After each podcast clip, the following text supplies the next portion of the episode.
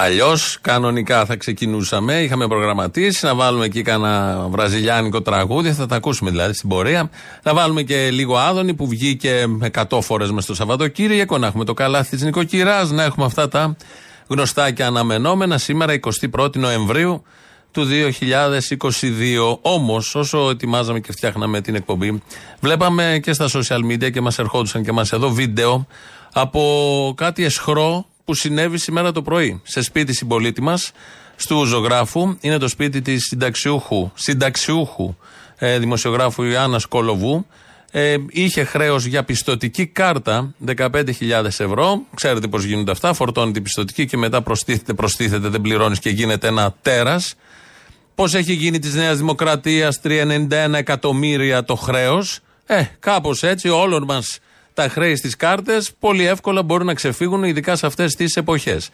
Και 5,5 ώρα το πρωί, η τράπεζα όπου άνοιγε η κάρτα έχει δώσει το σπίτι της, το σπίτι της σε ίδρυμα εκεί, ίδρυμα, σε φαντ, κάτι του πάτσι, εν πάση περιπτώσει, κάτι τέτοιο, και μπούκαραν 5,5 ώρα το πρωί, έσπασαν την πόρτα, την ξύλινη πόρτα του διαμερίσματος και μπήκανε μέσα. Είναι ο δικαστικός επιμελητής, είναι αστυνομία, ναι, η αστυνομία του Θεοδωρικάκου με το κοινωνικό πρόσωπο, ε, του Μητσοτάκη, που θα δώσει μάλιστα από ό,τι ξέρω και στους συνταξιούχους 250 ευρώ να περάσουν τώρα τα Χριστούγεννα και ορθώς το δίνει.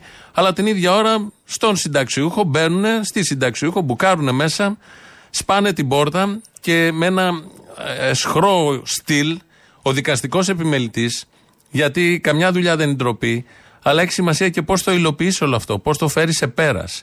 Διότι όπως και να έχει, μπαίνεις μέσα στο σπίτι. Ε, υπήρχε κάμερα, υπήρχε και ο βουλευτής του Κουκουέ εκεί αμέσως, ο Χρήστος Κατσότης. Θα τα ακούσουμε όλα αυτά. Ε, η κάμερα είναι απ' έξω, στο πλατήσκαλο, στην, στο κλιμακοστάσιο της πολυκατοικίας και παρακολουθούν το σπάσιμο της πόρτας. Οι φωνές που θα ακούσετε και οι ήχοι είναι από το σπάσιμο της πόρτας. Ξαναλέω, δεν είναι χούντα, δεν είναι 67 που πήγαιναν 5,5 ώρα το πρωί. Είναι 2022, δημοκρατία, Ελλάδα 2.0, ανάπτυξη, σε ρεκόρ Όλη η χώρα, 15 τομείς, είμαστε πρώτοι στον πλανήτη, στον γαλαξία. Στην οδό Αβίδου 146 όμως το πρωί έγινε αυτό. Δεν κάνει δικαίωμα. Αν σπίτι μου. Μπράβο σας, μπράβο σας, να είστε περήφανοι. Να είστε περήφανοι. Μπράβο σας, να είστε περήφανοι.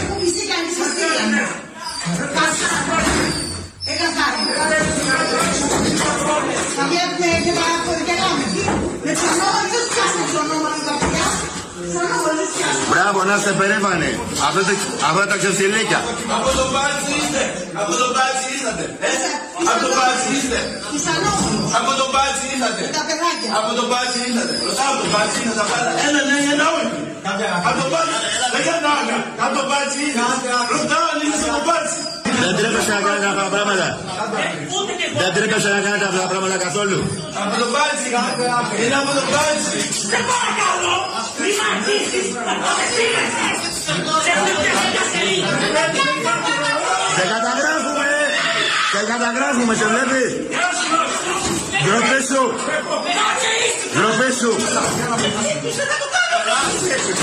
Ντροπή σου. Σαπισμένοι άνθρωπε. Ντροπή σου. Σάπιο, σάπιο άνθρωπο. Όλοι θέλουμε έχουμε και τις γάτες μας. Θέλω να πάρουμε και τις γάτες μας και θέλω να πάρω και το παρτό μου. Άντε παραπάνω, άιτε το ανθρωπάκο, ανθρωπάκο, κάνε πέρα. Θέλω να πάρω και το... Τι πάει θα πάρεις. Τις πάει θα πάρει, ε; Τι πάει θα πάρει, ε; Πέσα ρε, πέσα ρε. Να βλέπουνε για τη φάτσα σου. Αυτό το κάθαρμα ο δικαστικός επιμελητής, που ξαναλέω, είναι μια δουλειά. Έχουμε δει δικαστικούς επιμελητές και σε άλλες ιστορίες τέτοιες να με κάποιο τρόπο να έχουν μια σεμνότητα ή να έχουν επίγνωση του τι ακριβώς συντελείται εκείνη τη στιγμή. Ότι κάποιος χάνει το αμάξι του, την περιουσία του, δεν ξέρω εγώ τι άλλο, αντικείμενα σπιτιού, έπιπλα και όλα αυτά. Ο συγκεκριμένος του ζητάει συνταξιούχος, ξαναλέω, να μπει μέσα να πάρει το παλτό και λέει με ύφος: Τίποτα δεν θα πάρεις. Τίποτα δεν θα πάρεις. Με μια μαγιά την πόρτα την έχουν σπάσει. Το βίντεο το έχουμε αναρτήσει και εμείς. Γίνεται χαμό στα social media. Στα κανάλια παίζουν άλλα θέματα.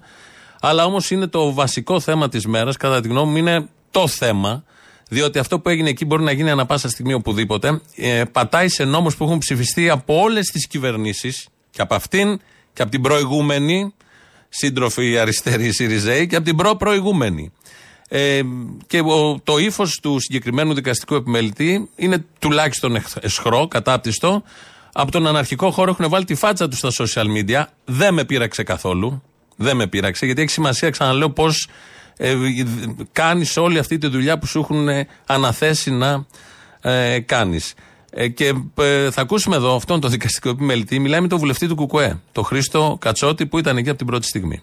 Είστε βουλευτής από τη Αυτή την αγριότητα που Πρέπει να σέβεστε τους Εμείς λοιπόν σεβόμαστε τον άνθρωπο ο οποίος τον βγάζει την εξαμομία από την πρώτη κατοικία. Από την πρώτη κατοικία που λέει λοιπόν η κυβέρνηση σήμερα ότι δεν ενδιαφέρεται για τους ευάλωτους. Ενδιαφέρεται για τους ευάλωτους λέει η κυβέρνηση. Είναι ευάλωτος λοιπόν εδώ. Είναι ευάλωτος μια χαμηλοσταξιούχα. Είναι ευάλωτο ευάλωτο, έτσι. Και, είναι, και το, το ενδιαφέρον είναι να τη βγάλουν έξω από το σπίτι της. Από την πρώτη κατοικία. Και πρέπει να εκτελεστεί. Ναι, εσεί λοιπόν. Ναι, λοιπόν, να σέβεσαι τους νόμους. Εμείς σεβόμαστε τον άνθρωπο. Ο νόμος λοιπόν, οι νόμοι αλλάζουν κύριε. Αλλάζουν τους αγώνες των εργαζομένων. Και είμαστε εδώ για να αλλάξουμε αυτόν τον άδικο νόμο. Έχουν πάει εκεί, στην πορεία πήγαν και βουλευτές άλλων κομμάτων, η Γεροβασίλη Θεοχαρόπουλος από το ΣΥΡΙΖΑ, ο Κρήτον Αρσένη από το ΜΕΡΑ 25. Και γενικώ αυτή την ώρα και από εκείνη την ώρα έχει πάει κόσμος στο σπίτι. Έχουν κάτσει στην τραπεζαρία, στο σαλόνι, ε, είναι στην πολυκατοικία από κάτω, πίνουν καφέ και πολύ καλά κάνουν. 4,5 ώρα έχει καλέσει και το Πάμε και άλλοι φορείς συγκέντρωση έξω από το σπίτι. Αβίδου 146 του ζωγράφου. Υπάρχει, είναι σπίτι όλων μας. Δεν είναι το σπίτι ενός, δεν είναι μιας συνταξιούχου. Είναι το σπίτι όλων μας. Είναι δικό μας. Γιατί αυτό που γίνεται τώρα είναι μια πρόβα θα γίνει προφανώς, θα ακολουθήσει. Έχουμε δει τέτοιες σκηνές στο εξωτερικό. Ήρθαν και εδώ με νόμους του κράτους. Εδώ ακούσαμε τον δικαστικό επιμελητή να επικαλείται τον νόμο, ότι εκτελεί τον νόμο. Είναι ένα παλιό θέμα αυτό. Έχει απασχολήσει την πολιτική επιστήμη, ε, καθηγητές, ταινίες. Τι, τι ευθύνη δηλαδή έχει το εκτελεστικό όργανο η ίδια συζήτηση έχει γίνει με αφορμή το Δεύτερο Παγκόσμιο Πόλεμο. Τι ευθύνη έχει το εκτελεστικό όργανο, ή έχει την ευθύνη αυτός που ήταν στο Auschwitz ο υπάλληλος, ή αυτός που έδινε την εντολή. Είναι ένα ωραίο θέμα συζήτησης όταν είμαστε στην ψυχραιμία. Τώρα έχουμε θέμα τεράστιο του ζωγράφου. Και ξαναλέω, πολλοί ε, επικαλούνται τον νόμο, φαντάζομαι και μερίδα Κροατών θα λέει, μα ο νόμος λέει αυτό, τι να κάνει η τράπεζα, τι να κάνει το φαντ, τι να κάνουν οι κυβερνήσεις, οι υπουργοί να μην εφαρμόσουν τον νόμο. Ο νόμος στη Νέα Δημοκρατία που χρωστάει 391 εκατομμύρια, 391 εκατομμύρια με τα περσινά δεδομένα του Δεκεμβρίου του 2021. Έχει εφαρμοστεί αυτός ο νόμος. Έχει σπάσει κάποια πόρτα της Νέας Δημοκρατίας, των γραφείων που βγαίνουν και κουνάνε το χέρι και παίρνουν και τα σπίτια των ανθρώπων. Όταν έπεσε έξω πέρυσι η Αιτζίαν, την ε, δανείσαμε όλοι 120 εκατομμύρια. Εφαρμόστηκε εκεί ο νόμος. Ποιος νόμος είναι αυτός που παίρνει το σπίτι μπουκάροντας και σπάζοντας μες στη μαύρη νύχτα την πόρτα ε, ενός συνταξιούχου και κάνει τα στραβά μάτια στα 391 εκατομμύρια που χρωστάει η Νέα Δημοκρατία. Και πά, κάπου εκεί αντίστοιχο το Πασό και δεν ξέρω εγώ ποιος μπορεί άλλος να χρωστάει. Θα κάναν το ίδιο αν ήταν μεγάλος χειμώνας, αν ήταν κάποιος με κάποιο μέρο του επιχειρηματικού κόσμου, του βιομηχανικού κατεστημένου, του εφοπλιστικού κατεστημένου, θα, μπου, θα μπαίναν έτσι στο σπίτι, θα έκαναν αυτό το, το ντου και με αυτό το ύφος ο δικαστικός εδώ επιμελητής να το παίζει και μάγκα στον Κατσότη, το βουλευτή. Ο διάλογος με τον δικαστικό επιμελητή και τον βουλευτή του Κουκουέ συνεχίστηκε. Εσείς τι είστε δηλαδή; Ναι, είστε ιδιοκτήτης. Ε, λοιπόν, τι θα πει αυτό; Τι θα πει αυτό; Ωραία, να φέρω λοιπόν τον δεν από εδώ. Δεν θα πάρετε τίποτα από εδώ. Δεν θα πάρετε τίποτα από εδώ. Σεβασμό στους νόμους. Εσείς τους νόμους έχετε. Δεν τον υποδείξετε. Αυτούς εδώ τους νόμους που βγάζουν έξω το σπίτι ενός του ψύχου. Αυτούς αυτοί είναι νόμοι δίκαιοι. Είναι νόμος δίκαιος αυτός. Ρωτάω δίκαιος νόμος είναι αυτός. Έτσι πρέπει να είναι οι βουλευτές. Έτσι πρέπει να είναι οι βουλευτές. Είναι μεγάλο θέμα, επίσης φιλοσοφικό και εδώ τέθηκε. Ποιο είναι το δίκαιο; Έχει τεθεί και από, την, ε, από αρχαίε τραγωδίε και από την αρχαιότητα. Ποιο είναι το δίκαιο ακριβώς. Δίκαιο είναι ότι έχει ψηφιστεί με μια δοτή πλειοψηφία πάτσιδων στη Βουλή. Γιατί μην ξεχνάμε, ο Πάτσης, το λέγανε και πριν οι άνθρωποι που ήταν εκεί στο πλατή καλοσυγκεντρωμένοι, είναι ο βουλευτής των Γραμμενών της Νέας Δημοκρατίας, που μέσω των γνωριμιών του είχε, ήταν κοράκι. Έπαιρνε τα σπίτια, όπως εδώ, κακή ώρα, έπαιρνε τα σπίτια των ανθρώπων. Αυτή είναι η νόμη, αυτό είναι το δίκαιο, αυτό επικάλει ο δικαστικός επιμιλητή. Και ναι, αυτό είναι τρομοκρατία. Δεν είναι τα μακαρόνια που πέταξε ο Ρουβίκονας προχθές στο σπίτι του Άδων Γεωργιάδη που βγήκε και μιξόκλεγε. Δεν είναι τα τρικάκια που πετάνε στα διάφορα σπίτια και βγαίνουν γραβατωμένοι να μιξοκλαίνε με τις φρουρές που έχουν των δεκάδων αστυνομικών. Αυτό, το προ... αυτό που έγινε το πρωί είναι τρομοκρατία και αυτό που έγινε το πρωί είναι βία.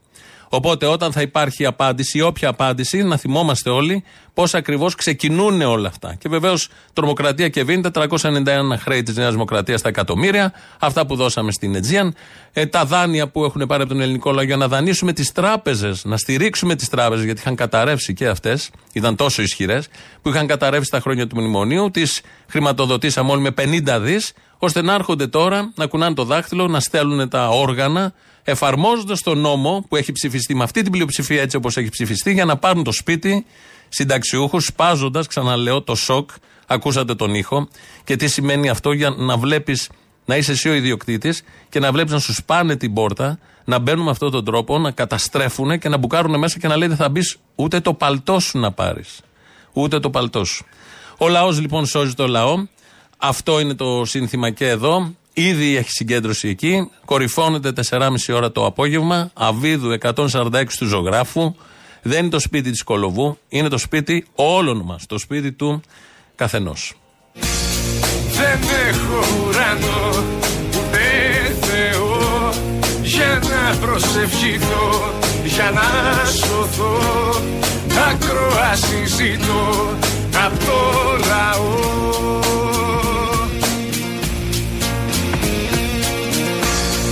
Δεν έχω ουρανό ούτε Θεό για να προσευχηθώ, για να σωθώ. Ακροαση ζητώ απ' το λαό. Δεν αλλάζει ο δουλειάς από μια πένα. Είναι τριγύρω μας τα πάντα αρρωστημένα. Θέλει αγάπη και δουλειά, γνώση και αγώνα. Γίνει η εξαίρεση που σβήνει τον κανόνα. Γίνε τραγουδία σε γάντια στο στον πλάκα τον ανίκητο και εξήγηση για τον ανεκδιήγητο. Ήχος φωτιά, να αρπάξουν τα χλωρά και τα ξερά. Η στάχτη να τα κάνει καθαρά. Στον ήλιο τον αγέραστο το ηθικό σου κέραστο πριν έρθει η σκιά να σ' αντάμωση. Αντάμα με την τάμα την ψυχή πόσο κι αν θέλει δεν μπορεί το χρόνο να το βαρσάμωσει. Αξίζει να είναι δώρο η ζωή σε ένα μαγιόρο που θυσία γίνεται για τους ανθρώπους. Εδώ Ελληνοφρένια. Ξεκινήσαμε αλλιώς. Δεν γινόταν διαφορετικά. Δεν είχε κανένα απολύτως νόημα να ασχοληθούμε με τα συνηθισμένα. Αυτό που γίνεται είναι και ελληνοφρενικό, αλλά δεν είναι μόνο αυτό. Το καταλαβαίνει ο καθένας. Είναι πάρα πολύ σημαντικό. Ευτυχώς η απάντηση ήταν άμεση και η απάντηση συνεχίζεται. Κορυφώνεται 4,5 ώρα το απόγευμα. Αν δεν υπήρχε ο βουλευτής του Κουκουέ στην αρχή, αν δεν υπήρχε το κίνημα εκεί της γειτονιάς, οι άνθρωποι, αν δεν υπήρχαν και άλλοι βουλευτές που πήγανε και ένα ευρύτερο κίνημα αμέσως από τα social media που ξεσηκώθηκε κατά του Θεοδωρικάκου, κατά του Μητσοτάκη, κατά της Νέας Δημοκρατίας. Αυτή την ώρα θα είχαν μπουκάρει το πρωί στο σπίτι μια συνταξιούχου και θα ήταν μόνη της. Έξω, δεν θα είχε να μείνει το βράδυ, πουθενά, γιατί είχαν μπει κάποιοι να το κάνουν Airbnb. Το σπίτι αυτό του ζωγράφου. Έχει σημασία και ποια ανάπτυξη ακολουθείτε, με ποιους κανόνες, ποιους υπηρετεί, ποιους εξυπηρετεί και πώς φαντάζονται το μέλλον της κοινωνίας. Όλη τη πολυκατοικία με νοικιάρικα σπίτια να νοικιάζονται σε τουρίστες, δεν ξέρω πόσοι πια τουρίστες, πόσα σπίτια να δεχτούν όλο αυτό και τι σημαίνει για την καθημερινότητα των ανθρώπων και στην ίδια πολυκατοικία, για τους εργαζόμενους που δουλεύουν στα ξενοδοχεία, όταν χάνουν πελάτες και πάνε όλοι στα Airbnb. Μεγάλες συζητήσεις. Είναι συνολικό το θέμα, δεν είναι αυτό που έγινε το πρωί, γιατί πια μπλέκονται τόσο πολύ τα θέματα το ένα με το άλλο που δεν μπορεί κανείς να το απομονώσει. Είναι μια συνολική επίθεση κατά δικαιωμάτων, κατά παραδοσιακών δικαιωμάτων, κατά των ανθρώπων, κατά της έννοιας του ανθρώπου, με ηχηρό το σπάσιμο της πόρτας, αλλά είναι μια επίθεση που δένεται με αυτά που γίνονται στους χώρους δουλειάς, με αυτά που γίνονται στην παιδεία, με τις πλημμύρες σε ένα σχολείο που δεν αντιμετωπίζουν σωστά όπως θα έπρεπε την παιδεία, με τα ράτζα στα νοσοκομεία. Όλο αυτό το ονομάζουν ανάπτυξη, πρόοδο και οποιοδήποτε κάνει κάτι διαφορετικό θεωρείται καθυστερημένος, ε, γραφικός, οπισθοδρομικός που δεν βλέπει την ανάπτυξη να έρχεται. Αυτά τα λένε γραβατωμένοι κάθε πρωί από κανάλια και κάθε βράδυ, αγνοώντας βασικές ε, αρχές. Γιατί βεβαίως οι ίδιοι είναι βολεμένοι, δεν θέλουν να χαλάσει με τίποτα αυτό το βόλεμα και κάτι τέτοια ξεβολεύουν πάρα πολύ, είναι η αλήθεια. Θα βάλουμε τώρα διαφημίσεις. Αφού πούμε- πούμε το τηλέφωνο 2.11.10.80.880 είναι μέσα, σας περιμένει με πολύ μεγάλη χαρά. Τα mail τα στέλνετε εδώ είναι πολλά, δεν ξέρω αν θα προλάβουμε να τα διαβάσουμε. Πάμε να ακούσουμε τις πρώτες διαφημίσεις για να χωρίσουμε λίγο το κλίμα. Και συνεχίζουμε, ξαναλέω πάλι, 4,5 ώρα σε 3 ώρες. Και τώρα βέβαια έχει συγκέντρωση, είναι και στο σπίτι και στην πολυκατοικία. Αβίδου 146 του ζωγράφου. Από τις πιο σημαντικές συγκεντρώσεις που θα γίνουν, που, που γίνονται αυτές τις εποχές.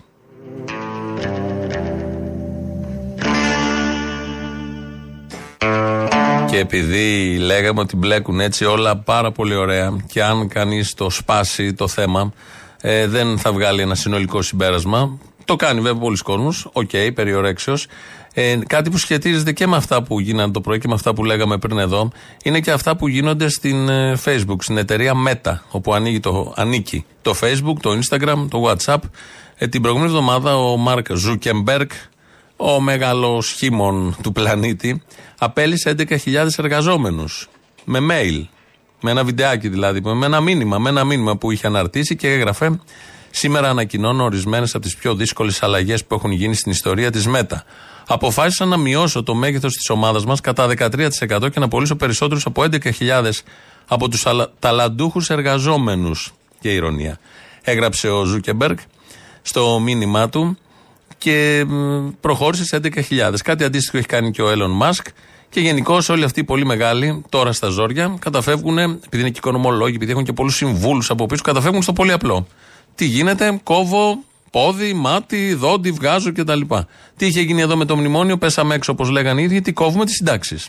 Τι κόβουμε τους μισθούς.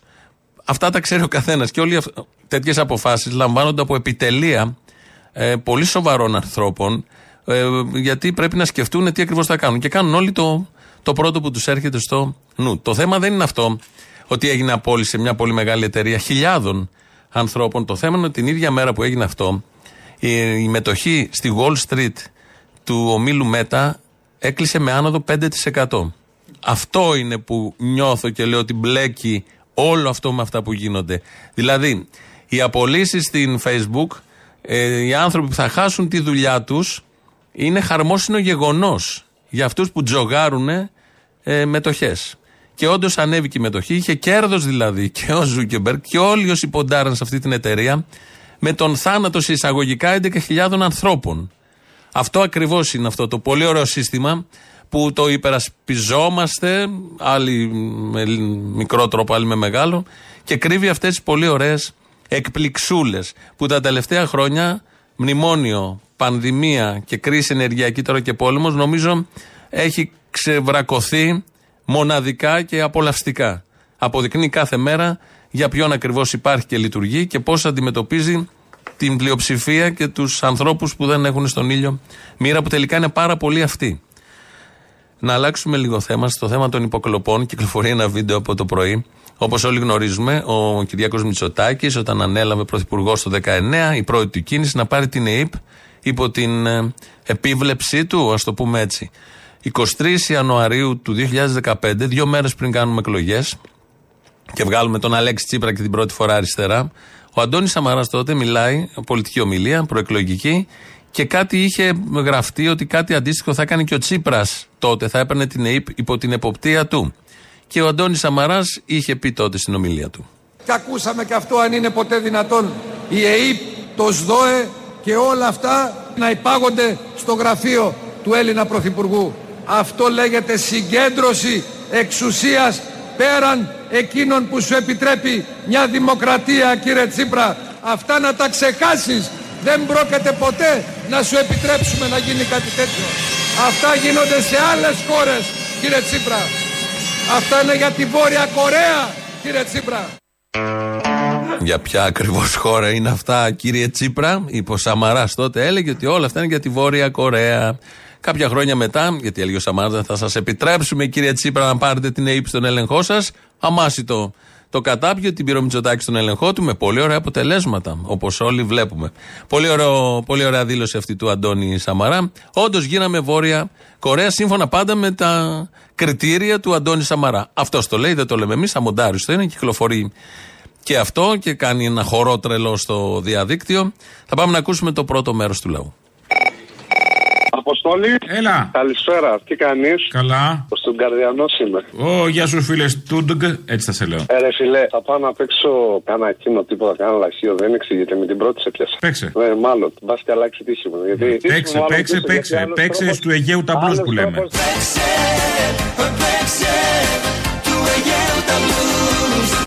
Μπα και κερδίσουμε κάνα παιχνίδι τέλο πάντων, να μπα και κερδίσουμε στην πατρίδα πίσω, γιατί αλλιώ δύσκολα τα πράγματα. Τι να κάνει στην πατρίδα πίσω, θε να σου πω ποιοι είναι εδώ, ποιοι κυβερνάνε. Ξέρω, άστα, γάμισα τα. Ξέρεις τι πήρα να σε ρωτήσω. Στην πορεία χθε ο πολιτικά κρατούμενο 6 μηνών ήταν. Εγώ ήμουν πολιτικό κρατούμενο 6 μηνών από τη Χούντα. Λοιπόν, και έζησα τα πρώτα. Γιατί γελάτε, κύριε.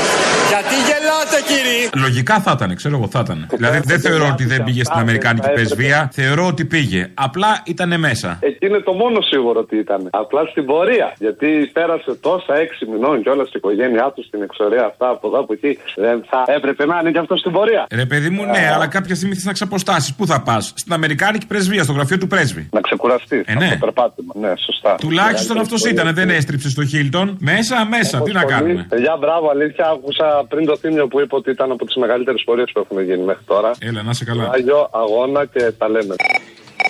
Ναι, γεια σας, Τζένι Μπότσι. Η ίδια παρακαλώ. Α, έχετε να κάνετε με ένα μεγάλο στοιχουργικό ταλέντο που τραγουδάει πολύ όμορφα. Εσάς; Ναι, ναι, ναι, ναι. ναι. Α το διάλογο. Δηλαδή; Δηλαδή, ακούστε για να καταλάβετε.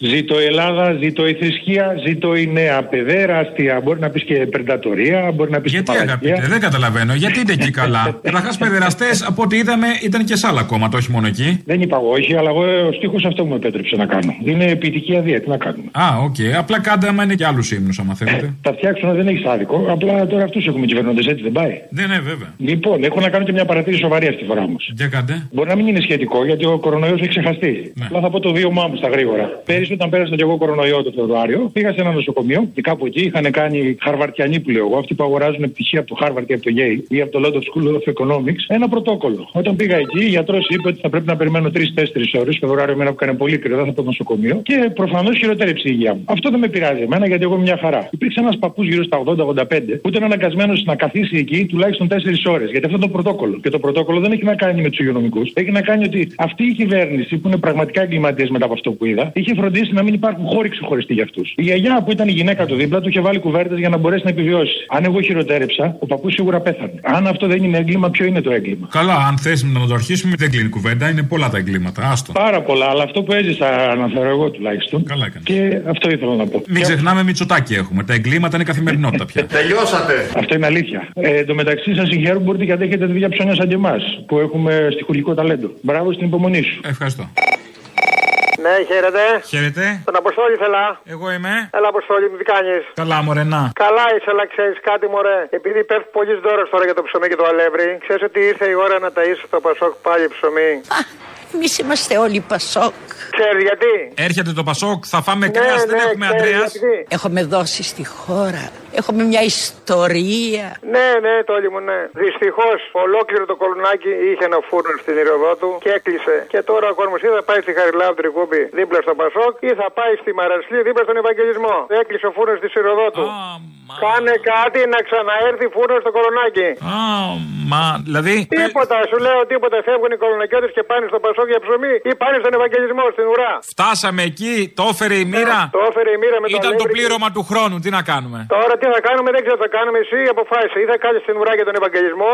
Όχι, τώρα Πασόκ, θα πάμε στο Πασόκ, αναγκαστικά. τι να Πάτε στον Πασόκ εκεί στη Χαριλάου Τρικούπη. Άμα σου πούνε τα παιδιά από τα μάτια, θέλεις να πεις ψωμί. Άμα τελείωσε. πας στη Μαρασλή. Τελείωσε. Θα, πας. Θα πάμε. Θα πάμε από Όλοι Πασόκ, φύγαμε. Όχι, όχι, όχι. Πάμε καλύτερα στον Ευαγγελισμό να πούμε καλύτερα και θα τρώμε τζάμπα εκεί. Στον Ευαγγελισμό τι τσάμπα καλέ, στον Ευαγγελισμό περάσει Τζάμπα, απ' τζάμπα, έξω. θα αρρωστήσουμε. Θα αρρωστήσουμε και θα τρώμε τζάμπα. Δεν σε συμφέρει, θα σε βάλουν μέσα, παιδί μου, θα σου ζητάνε σεντόνια να πας και τέτοια. Άστο. Και βλέπω εδώ ένα μήνυμα στέλνει ένας ακροατής και λέει: Καλημέρα σας. Όσο οργή νιώθω για αυτό που κάνουν οι τράπεζες, άλλη τόσο οργή νιώθω και στο διάλειμμα που κάνετε, εδώ εννοεί το διάλειμμα το δικό μας τα παραπολιτικά, που κάνετε, έχει μόνο διαφημίσεις για πιστοτικές κάρτες από αυτές τις τράπεζες. Ναι, ρε αγαπητέ φίλε, έχεις δίκιο. Και εγώ θα ήθελα να είχαμε λαϊκή δημοκρατία της Ελλάδας, να σου το πω έτσι χήμα, όπως την έχω εγώ στο μυαλό μου. Να είχαμε λαϊκό ραδιόφωνο, να είχαμε λαϊκή ΕΡΤ, να είχαμε νοσοκομεία που θα ανήκουν στο λαό, θα δικούνται από τον λαό με εναλλασσόμενες διοικήσεις, σχολεία όπως φαντάζεσαι έχουν υπάρξει και στο παρελθόν. Κάθε άνθρωπος με την ιδιαιτερότητά του, με τις κλήσεις που θα έχει, να μπορεί να βρει να, τα ταλέντα του, μπορεί να βρει το δρόμο του, ε, να έχει ο- κάθε οικογένεια το σπίτι που της αξίζει, να μην χτυπάνε 5,5 ώρα το πρωί να σε πετάνε έξω. Και εγώ θα ήθελα όλα αυτά. Επίσης θα ήθελα το παντελόνι που φοράω να μην το ράβουνε ε, στην ε, Σρι Λάνκα ή στην Ταϊλάνδη παιδάκια που τους δίνουν 50 σεντ, ίσως και πολλά, λέω και εγώ το αγοράζω 50 ευρώ. Θα ήθελα το κινητό που κρατάω να ήταν αλλιώς φτιαγμένο και να μην ε, το έχουν φτιάξει δούλοι. Θέλω να πω. Ένα ραδιόφωνο εδώ στην Ελλάδα, ένα μέσο ενημέρωσης, στον καπιταλισμό γενικότερα, μ, ε, που εξαρτώνται από διαφημίσεις. Δεν μπορεί να λειτουργήσει αλλιώς χωρίς διαφημίσεις. Εμείς δεν ξέρουμε τι διαφημίσεις παίζουν. Δεν το ξέραμε ούτε στο Sky όταν ήμασταν ούτε στο Real. Ποτέ δεν ε, έχουμε ρόλο στις διαφημίσεις. Ε, δεν, και νομίζω δεν έχει κανείς παρά μόνο αν κάθε εκπομπή έχει χορηγό, οπότε εκεί τον διαπραγματεύεις. Εμείς εδώ ποτέ δεν είχαμε χορηγό και σε αυτό το ραδιόφωνο και στο προηγούμενο και στο προ-προηγούμενο και στην τηλεόραση που ήμασταν. Ποτέ δεν είχαμε χορηγούς επικοινωνίας. Θα μπορούσαμε να έχουμε, θα πρέπει να σου πω. Και θα είχαμε και περισσότερα χρήματα. Αλλά είναι μια επιλογή. Όπως δεν έχουμε, δεν βάζουμε τράπεζες και άλλες διαφημίσεις στο site της ελληνοφρενεία, γι' αυτό σέρνεται το ερμό, οικονομικά δηλαδή. Δεν μπορούμε να κάνουμε αυτά που θέλουμε, παρά μόνο βγάζουμε την εκπομπή και κάποια βιντεάκια. Αυτό είναι το 2% από αυτά που είχα εγώ στο νου μου ότι θα κάναμε αν είχαμε χρήματα να κάνουμε στο site. Ένα διαδικτυακό, μια διαδικτυακή ελληνοφρένεια. Δεν γίνονται όλα αυτά. Είναι μια μεγάλη συζήτηση στο πλαίσιο αυτού του συστήματος που πραγματικά σε κάνει θηρίο και άγριο ζώο. Είτε περπατάς και βλέπεις κάποιον που τρώει από τον κάδο και πρέπει εσύ να συνεχίσεις την πορεία σου, να πας στη δουλειά σου και τι συναισθήματα σου γεννώνται έτσι, είτε βλέπεις 5,5 ώρα επειδή χρώσταγε μια πιστοτική κάρτα η συνταξιούχος, από πιστοτική κάρτα γίνανε αυτά. Να τη παίρνουν όλο το σπίτι. Όλο το σπίτι για να το κάνουν Airbnb. Όντως είναι πολύ δύσκολο όλο αυτό. Θα συνεπάρξουμε, θα υπάρξουμε μέσα σε αυτά. Η άλλη λύση θα να είμαστε στο βουνό. Όχι με μουσια και με φυσεκλίκια. Να τα κλείσουμε όλα, επειδή εδώ έπαιξε μια διαφήμιση πριν από μια τράπεζα, να μην δεχτώ εγώ να παίζω στην εκπομπή διαφημίσεις τέτοιες, να είμαι μόνος μου στο βουνό, ο ευθυμιάδης, ο ηθοποιός, και να τρώω καρπούς και όλα τα υπόλοιπα. Όχι. Με αυτές τις συμβάσεις, ε, μας ακούτε όπως μας ακούτε τα τελευταία 22-23 χρόνια, πάντα με αυτές τις συμβάσεις. Ναι, έχουμε κάνει κάποιες υποχωρήσεις. Αυτές είναι. Όλες τις άλλες δεν τις έχουμε κάνει. Αυτά λοιπόν εδώ για το φίλο Ακροατή, για αυτό το θέμα που το θέτει πολύ ωραία. Ακούσαμε το Χαϊκάλι προχτές, ο οποίος ο γνωστός ηθοποιός και πρώην υπουργός της κυβερνήσεως της αριστεράς, ε, να έχει ρόλο αστρολόγου, το κάνει συχνά τελευταία και να μας περιγράφει, να βγάζει το προφίλ του Μίχου, του φερόμενου ως παιδεραστή, ε, και έλεγε ο, τα άστρα πώς έχουν καθορίσει την ζωή του Μίχου κτλ. κτλ.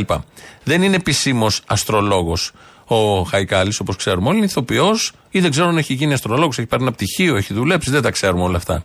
Το θέμα προκάλεσε ένταση στον αστρολογικό χώρο.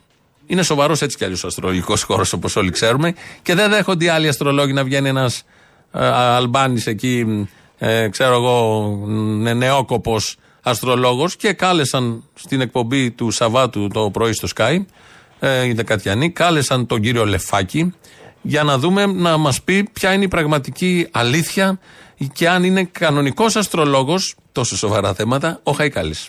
Το συμπέρασμα για τις προβλέψεις του κυρίου Χαϊκάλη, ποιο είναι το δικό σας συμπέρασμα; Δεν έχω δει την περίπτωση. Δεν συμφωνώ με αυτήν την ανάλυση και με την χρήση των λέξεων. Μάλιστα. Και νομίζω ότι ορισμένα πράγματα δεν μπορούν να βγαίνουν είτε στο διαδίκτυο είτε στην τηλεόραση γιατί γίνονται αστεία γραφικά και είναι δυσνόητα. Γίνεται και ανόητη η αστρολογία με τον τρόπο που εκφέρεται έτσι. Η αστρολογία είναι μια συμβολική γλώσσα. Δεν μπορούμε ακριβώς. να την παρουσιάζουμε με αυτόν τον τρόπο.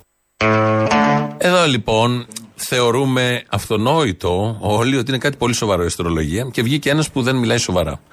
Ε, Προφανώς αστείο ήταν, ηρωνία ήταν. Δεν θεωρώ ότι είναι σοβαρή η αστρολογία. Παπατζηλίκια είναι.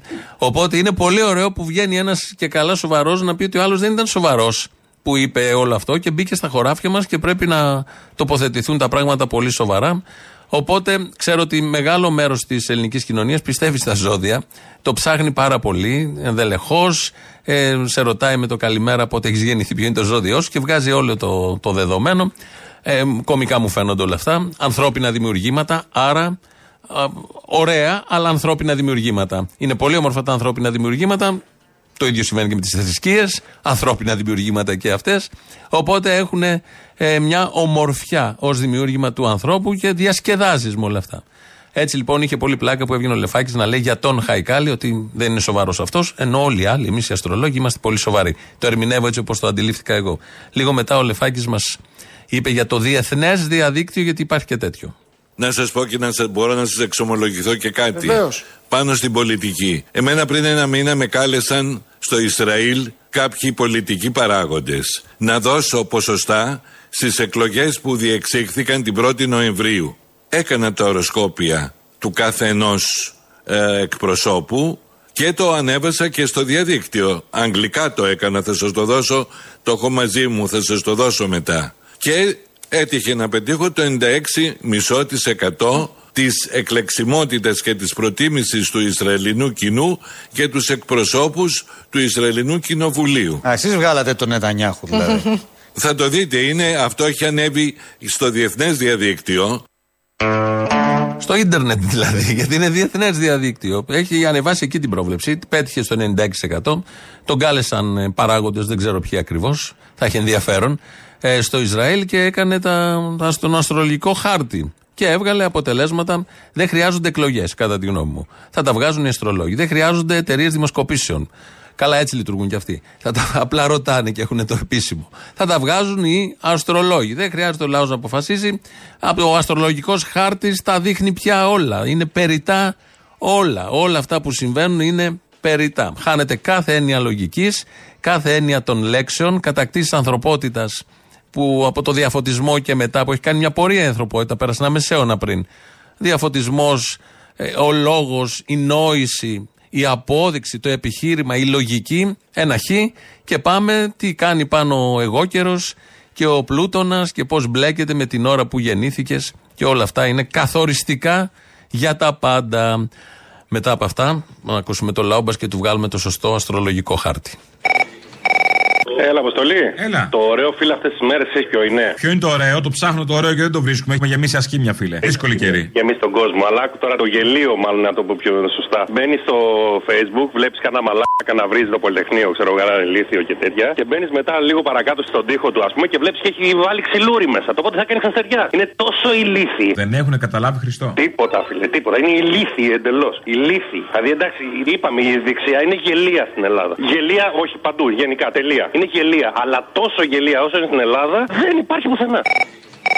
Χαίρετε, ο Μαρκόνι είμαι να σας πω δύο πράγματα. Αλίμονο, ναι, ήταν και στη θεματολογία πάνω. Για πες. Ο σεισμός, έστειλα και mail. Ο σεισμός προκλήθηκε πιθανώς από το UFO στα Ίστμια. Ο σειρμός, ο σειρμός του τρένου. Ο σεισμός εδώ. Ο σεισμό, ο σασμός εγώ. Όχι ο σασμός στο σύριαλ. Αυτό το μίσος μόνο με ρωτά περνάει Έτσι γεννιέται η ελπίδα και ο σασμός Το είχε πει το 46 ο σεισμολόγος ο Ελβετός που ήταν πολλούς υπτάμενους δίσκους το 46 που είχε αναλάβει ο Σαντορίνης. Γιατί φέραμε ξένους σεισμολόγους, οι δικοί μας τι κρύβουνε; Το βιβλίο Τα όνειρα του Αϊνστάιν, εκδόσεις κάτωπτρο του Άλαν Λάιτμαν, τόσες ζωές και περιοσίες. Κάντε κάτι να το διαφημίσετε. Για να παντού δούμε, και να θα βραβεύσετε γίνει μια το διαφήμιση. θέλετε Λοιπόν, στο συγγραφέα. χάρηκα. Έλα, Αποστολή. Έλα. Ε, ρε κερατάς. Εγώ κερατάς. εγώ είμαι ναυτικός γύρισα, αλλά το ξέρω εγώ. Κατάλαβες. Κερατάς αυτός δεν το ξέρει, να ξέρεις. ναι, τι, γιατί έχεις να μου πεις κάτι για μένα, δεν νομίζω. Δεν ξέρω. Ρε κεράτα. Στους αντιποψία τους μια χαρά φαρσούλες θες να κάνεις. Λουξεμβούργα και δεν συμμαζεύεται. Τη φάρσα στο Βελόπουλο να σε πάει να το κάνεις. Ναι, σιγά μην κάνουν να μου λένε μετά ότι είμαι ο Μπακυρτζή. Έλα πουλί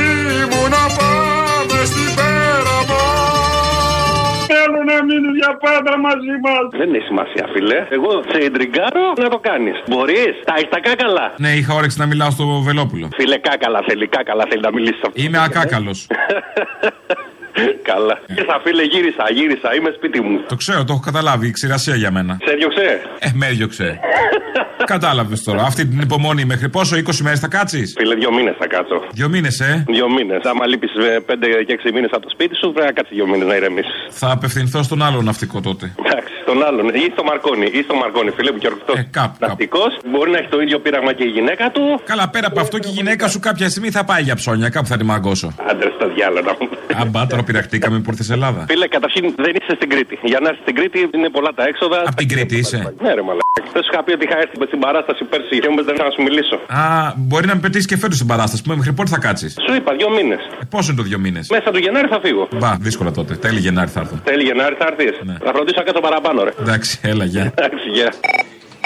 Έλα ρε Αποστόλη, τι κάνεις, καλά είσαι. Έλα καλά. Να σου πω ρε, εσύ, ακούω το... Του, του, του, του. He has to, to, to, to, to, to, to, to, to, to, to, to, to, to, to. Του. Το Μητσοτάκι ρε, που λέει ότι είμαστε υπέρ των αμυνωμένων, τον πόλεμο με τη Ρωσία, με την Ουκρανία και αυτά. Γιατί ήταν το ηθικά σωστό και το εθνικά επιβεβλημένο. Το ηθικά σωστό, διότι εδώ πέρα δέχεται μια επίθεση μια ελεύθερη χώρα. Και πρέπει να σταθούμε στο πλευρό της. Και δεν βρέθηκε ένας σοβαρός δημοσιογράφος, κανένας. Ψάξαμε, δεν βρέθηκε όμως, ναι. Καμία τρέμη, κανένας αυτιάς. Να τους ρωτήσει και να πει στον Αγκόρνο Καραμπάχ τι όπλα στείλαμε; Τι όπλα έστειλε το ΝΑΤΟ στον Αγκόρνο Έλα, κάθεσαι τώρα εκεί πέρα. Κανονισμένα πράγματα ήταν. Και τέλος πάντων και το μήνυμα το κομμουνιστικό είναι ότι οι μάγκες ευτυχώς που έχουμε καπιταλισμό και πεινάμε, γιατί αν είχαμε κομμουνισμό θα πεινάγαμε. Ναι. Αυτό. Αυτό. Θα τα αγαπώ Γεια. πολύ. Χαστούγια στα κολομέρια.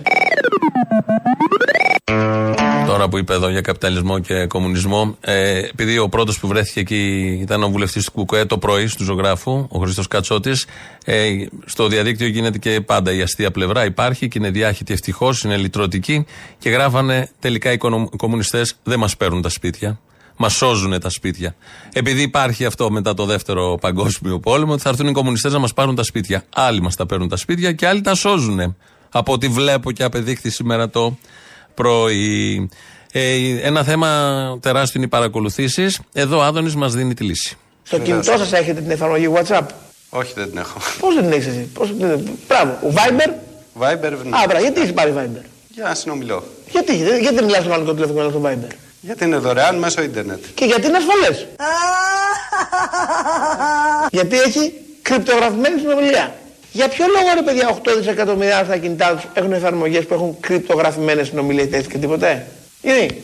Θα μας απαντήσετε. Γιατί φοβούνται να τους παρακολουθήσει από το τηλέφωνο. Για ποιο λόγο; Γιατί τα κινητά τηλέφωνα αυτά παρακολουθούνται πάρα πολύ εύκολα. Δηλαδή, έχουμε όλοι Viber, Messenger και WhatsApp επειδή φοβόμαστε να μας παρακολουθούν ή επειδή είναι τσάμπα. Δεν έχει καταλάβει τίποτα. Απολύτως, δεν έχει σημασία, μην το χαλάσουμε. Την προ-προηγούμενη εβδομάδα είχαμε παίξει ένα χατζηδάκι που έλεγε ότι τον ρωτούσε ο αυτιάς που έχει δουλέψει κτλ. κτλ. Ένας ακροατής στο mail μου λέει: Βάλτε το αυτό με τον Γκρούεζα από το Μαυρογιαλούρο να είναι ωραίο. Το βάλαμε. Εσείς είστε οικονομολόγος, έτσι δεν είναι; Όχι. Τι; Νομικά έχω σπουδάσει. Α, νομική. Ναι. Ασκήσατε επάγγελμα; Ε, κοιτάξτε, εγώ μπρι- ε, με κατηγορούν και γι' αυτό. Ότι. Με αδικείτε κύριε Υπουργέ. Ε, βέβαια, με αδικείτε. Ο, δεν έχει άσχημα. Ότι, ότι Τι; ξέρετε ακριβώς κάθε μέρα. δουλεύετε. Αυτό μου το λένε, προσέξτε. Ναι, ναι. Από το Ότι; 2007 που ήρθα εδώ πέρα. Ναι. Και ο κόσμος ε, τα ακούει όλα αυτά και στη συνέχεια με ψηφίζει και στις τελευταίε. Και Πρώτος με γίνατε. ψηφίζει και, ναι, και βγαίνω πρώτος βουλευτής. Πόσα χρόνια είστε στο κόμμα; Είμαι από 20 χρονών παιδάκι, από τόσο. Προσέξτε, εκείνο το οποίο έχω κάνει Ναι. είναι ότι. Εγώ σκοτώνομαι για το κόμμα. Για διαφόρους λόγους, εν πάση περιπτώσει, για διαφόρους λόγους, εν πάση περιπτώσει, με εμπιστεύτηκαν διάφοροι αρχηγοί της Νέας Δημοκρατίας, με και το θέτετε έτσι, να το πω. Από τότε που ήμουν νέος ε, και μπήκα σε Ε, βέβαια. διαφορετικές θέσεις Ναι, και ναι, σε ναι. διαφορετικά αξιώματα. Όχι, δηλαδή έβαλα τίποτα στην τσέπη μου εγώ, κύριε Υπουργέ. Προσπάθησα να τιμήσω την εμπιστοσύνη τους και την εμπιστοσύνη των πολιτών. Ε, βέβαια είναι. Και οι πολίτες το αναγνωρίζουν. Έχω προσπαθήσει να ταυτιστώ με μεταρρυθμίσεις, με την Ολυμπιακή, με τη ΔΕΗ, τώρα με τις συντάξεις, για δύσκολες αποστολές. Ε, βέβαια είναι. Ε, Κανένας δεν είναι αλάθητος, αλλά νομίζω τα έχω καταφέρει. Ορίστε, λέω εξοκομματικό, λέω πώς τα βολεύεις. Ποιο. Ε, Τι έλεγα, Παναγία μου. Ε, Ρωτάει, αν- μα είμαι του κόμματος, κύριε Υπουργέ. Αλλά νομίζω τα έχω καταφέρει. Αν για κάποιο λόγο δεν ήμουνα στην πολιτική, Ναι. δεν νομίζω ότι δεν θα έβρισκα και κάποια θέση στον ιδιωτικό τομέα. Ε, βέβαια, έτσι είναι η κοινωνία σήμερα, κύριε Υπουργέ. Ο καλύτερος Παπαγιανόπουλος ever. Από τις πιο ωραίες ερμηνείες. Μικρό ρόλο, δεύτερο είχες σε αυτή την ταινία. Παντού ήταν καλός. Αλλά εδώ το Έλα Παναγία μου που τρίβει τα χέρια και το, αυτό το γλιώδες που θέλουν όλοι αυτοί οι τύποι που είναι παρατρεχάμενοι υπουργών βουλευτών το έχει πιάσει στο 1000%. Κάπου εδώ τελειώσαμε. Αύριο δεν έχουμε εκπομπή γιατί έχει στάση εργασίας η ΕΣΥΑ πάνω εδώ στην εκπομπή μας γιατί έχουμε συνέλευση. Οπότε θα είμαστε ξανά την Τετάρτη μαζί. Ο λαός τώρα μας πάει στο μαγκαζίνο και στις διαφημίσεις. Γεια σας. Πρώτον, ρε κουκούδια, λέγεται συγκυβέρνηση. Δεν λέγεται κυβέρνηση ΣΥΡΙΖΑ. Για το Χαϊκάλι λέω. Συγκυβέρνηση. Ήταν συγκυβέρνηση. Δεν την ξέρετε αυτή τη λέξη. Δεύτερον, να απαντήσω στο σύντροφο τον Κουκουέ. Όχι, φίλε, δεν θα φτάσουμε μέχρι την πρεσβεία την Αμερικάνικη. Θα αφήσουμε να φτάσετε εσείς που πάτε εδώ και 47 χρόνια με μεγάλη αποτελεσματικότητα. Εντάξει; Κυρία Λιμπεράκη, η πορεία του Πολυτεχνείου δεν είναι σαν τον ε, μαραθώνιο, ούτε ένα αγώνας δρόμου για να τερματίσεις το Αλήθεια είναι αυτό, αλλά είναι Καλιμάρμαρο. μια πορεία με Η έναν παρουσία προορισμό, μου, λοιπόν, κύριε είχε- Πρόεδρε. Η παρουσία μου λοιπόν είχε έναν ιδιαίτερο συμβολικό χαρακτήρα. Έλα, μάνα μου! Έλα! Σου πω, έχεις ένα πολύ καλό. Θα μπορούσε να είσαι και κομισάριος επιγείου του SSR και SSR. Με αποσυντονίζει, ρε πούστη. Αλλά θέλω να πω, μου πετάς την μπάλα έξω από το γήπεδο και χάνομαι. Ήθελα να σου πω να, για να κλείσω αυτό που είπε ο Θήμιος για το Λαφαζάνι, που είπε εμείς και το άλλο. Δεν θα ξεχάσω τότε που κάναμε τις πολλές απεργίες για να μην πουληθεί ο Όλ και ο Όλ στη Θεσσαλονίκη επί Σάμαρα, ότι αυτά τα δύο πουτανάκια τους ΣΥΡΙΖΑ, ο ένας που έφυγε και ο άλλος που παρέμεινε ο Δρίτσα, κατεβαίναν και βγαίνανε μπροστά από τις κλούβες με τους μπάτσους αλουδάδικα, μας καθησυχάζανε ότι είναι εθνικό συμφέρον, είναι το λιμάνι έτσι, είναι αλλιώς. Και με το που βγήκανε την επόμενη μέρα, μετά από μια εβδομάδα ακριβώς, κάνανε στην κρουαζιέρα του Όλ οι ίδιοι αυτοί εδώ οι επαναστάτες του πόλου μαζί με τον αρχηγό του ΣΥΡΙΖΑ δεξίωση σε ένα ρώσικο καράβι. Τους πέσαμε τότε όλοι και τι λέγανε; Ότι είναι υπογεγραμμένο και δεν μπορούμε να κάνουμε πίσω. Οι σύνηθες που σύνηθε. Οι μόνοι λοιπόν που ήταν Η καθαροί. συνήθις, αγάπη μου, γλυκιά, η συνήθις. Δηλαδή, Ναι, το ξέρω, το ξέρω. πέντε πράγματα να τα λέμε ελληνικά. Ε, εντάξει, από την κατσορία είμαστε και μάθαμε να μιλάμε ελληνικά τουρκόσμορου μα είπε. Πάλι καλά, δεν λες; Καλά, ναι, Όσο που εντάξει. μιλάνε ελληνικά. Α, μπράβο. Με ιδιαίτερα φροντιστήρια τα μάθαμε. Η μόνη λοιπόν που είχε ευτυχία απέναντι σε εμάς και έφυγε ήταν η τέτα η Βαλαβάνη, ό,τι και να πούμε για αυτήν. Αν εγώ μιλάω για τον Όλτ μόνο και για τον Όλτ. Η μοναδική που είχε την ευτυχία. Και αν είδες προχθές, η κυβέρνηση τελικά θα τη ρίξει η ίδια η Νέα Δημοκρατία. Δεν ξέρω αν είδες τις δηλώσεις του Αντώνη Προδότη Σαμαρά για τα ελληνοτουρκικά; Δεν είδα, όχι. Τον άδειασε. Κάτσε και δες. Τι δηλώσει του Σαμαρά δεν τις είδα. Παρακολουθώ όμως τις ενέργειες του Σαμαρά, μάλλον των μαριονετών του Σαμαρά. Άμα ζήσουμε κι αυτό, αν ζήσουμε δεύτερο μυτσοτάκι που θα το ρίξει ο Σαμαράς, Το έχει καημό με του Μητσοτάκηδες. αλλά πλέον της τεθλασμένης, όχι αντρικά όπως έκανε παλιότερα, τώρα της τεθλασμένης μέσω μπαλτάκου το πάει. Εγώ επειδή είμαι της ευθείας της αντρικής σχολής. Σας αρέσει τεθλασμένη; Αν ζήσουμε κι αυτό, δεν θα αφήσει τίποτα από τον πατέρα ο μικρός. Μέσω κεραμέου που είναι δικό του κορίτσι, έχει κι άλλους μέσα. Δεν τα αρχίδια μας τα κάνουν αυτοί, δεν πάνε στο διάλογο εκεί. Παρακολουθήσεις, απευθείας αναθέσεις, αρχαιοκαπηλίες, σκάνδαλα, μίζες και πέσιμο από Σαμαρά. Καλώς ήρθατε στο 1993. 20 χρόνια πίσω, επιτυχίες. Γιατί τώρα που 400 χρόνια πίσω είναι καλύτερα. 300 χρόνια πίσω μας πήγανε. Σωστό. Και εμείς βαρπονιόμαστε που άλλαξε μια ώρα από το ρολόι. Πήγε μια ώρα πίσω. Άμα ήταν μια ώρα πίσω, καλά θα ήταν. Άσχημα θα ήταν να ήμασταν στο 80 τόσο. Το 80 τόσο γιατί τι είχε, μια χαρά το 80 τόσο ήμασταν. Θέλω ένα σχολιασμό για τον Έλλον Μάσκ. Ο Έλλον, εξαιρετικός κύριος. Επιχειρηματίας. Είναι αυτές οι επενδύσεις που δίνουν θέσεις εργασίας. Αυτά που περιμένουμε. Δεν ξέρω κι εγώ πόσους έχει απολύσει ήδη και δεν είναι ούτε ένα μήνα στο Twitter. Πρόσεξε, το θέμα είναι ότι και ένας που έχει ένα σουβλατζίδικο και έχει 10 υπαλλήλους, ακριβώς με τον ίδιο τρόπο σκέφτεται. Ακριβώς με τον ίδιο τρόπο. Πρόσεξε να δεις. Εγώ δούλευα 15 ώρες όρθιος στους 35 βαθμούς όταν είχα το μαγαζί και βέβαια δεν είχα καμία δυσκολία διότι έβγαζα 15 και το 15 που σου λέω δεν είναι υπερβολή. 15 φορές περισσότερο από όσα έπαιρνε ο υπάλληλος. Δεν είναι δυνατόν ο υπάλληλος που θα πάρει 15 φορές λιγότερα από μένα να έχει την ίδια ψυχική διάθεση με μένα που είμαι αφεντικό. Καμία. Αυτό δεν έχουν καταλάβει όλα αυτά τα ζώα. Και πες τον Έλλο Μάσκ, το αγόη τραβάει τον αγωγιάτη. Άμα του δίνεις ψίχουλα, δεν κάθεται να δουλέψει. Όταν το δω θα του το πω.